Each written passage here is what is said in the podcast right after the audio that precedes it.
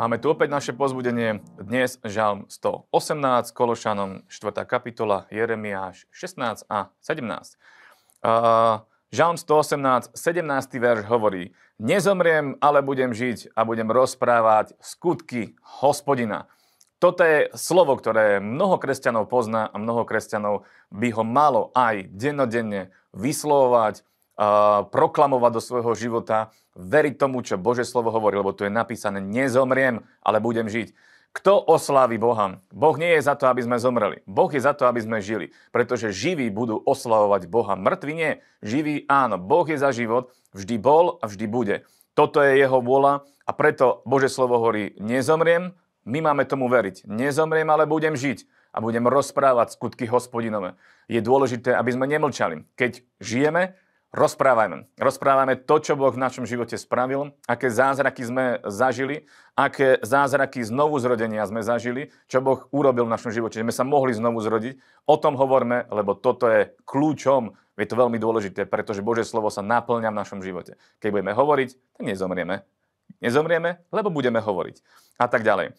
22. verš hovorí, kameň, ktorý zavrhli staviteľia, stal sa hlavou uhla 24. Toto je deň, ktorý učinil hospodin. Plesajme, radujme sa v ňom, pretože ten kameň samozrejme je Boží syn, je to Ježiš. Požehnaný, ktorý prichádza v mene hospodinovom, to sa naplnilo na Ježišovi Kristovi. Takže nebojme sa, budeme žiť a budeme hovoriť o tom, čo Boh urobil. Že prišiel Boží syn, stál z mŕtvych a že je živý. Kološanom 4, 5. verš hovorí, chodte v múdrosti pred tými, ktorí sú vonku, vykupujúc čas. Iný preklad môže znieť aj využívať čas. Šiestý verš hovorí, vaša reč nech je vždy lúbezná, spríjemnená solou, aby ste vedeli, ako máte jednému každému odpovedať.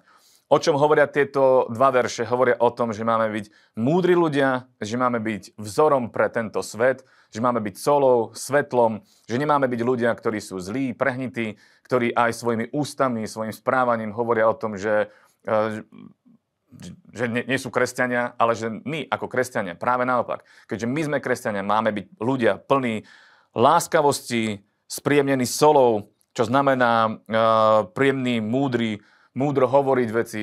Toto máme mať. Máme mať uh, také, takéto ochutenie, také niečo viac, než to, čo majú bežní ľudia vo svete. Pretože ak je v našom živote Boh, ak je v našom živote Svetý Duch, tak nás premenia. Premenia náš charakter, premenia naše, naše životy, správanie, Nemôžeme byť zlými ľuďmi, máme byť naopak veľmi príjemní, veľmi láskaví a plný múdrosti. Takýto máme byť a tu o tom práve Apoštol Pavol hovorí. Buďme takí ľudia, choďme v múdrosti pred tými, ktorí sú von.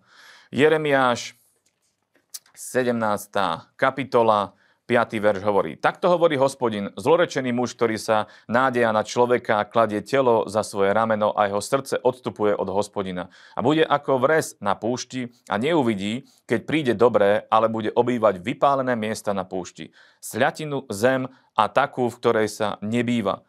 Požehnaný muž, ktorý sa nádeja na hospodina a ktorého nádejou je hospodin a bude ako strom zasadený nad vodami a ktorý e, zapustil svoje korene nad riekou. Nebude sa báť, keď príde horúčava, ale jeho list bude zelený, ani sa nebude starať v suchý rok, ani e, neprestane rodiť ovocie. Amen. Toto hovorí Božie slovo. Zlorečený muž nebude vidieť dobré veci.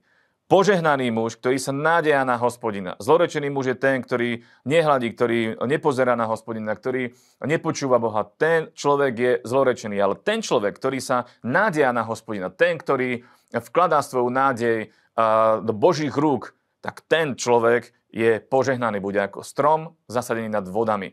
Môžu byť akékoľvek okolnosti okolo nás. Môže byť sucho, môže byť pálava, môže byť akýkoľvek problém okolo nás. Ak máme Boha, tak naše korene sú zapustené v ňom a od Neho prichádza život do nášho života. Budeme prinášať ovocie v každom čase.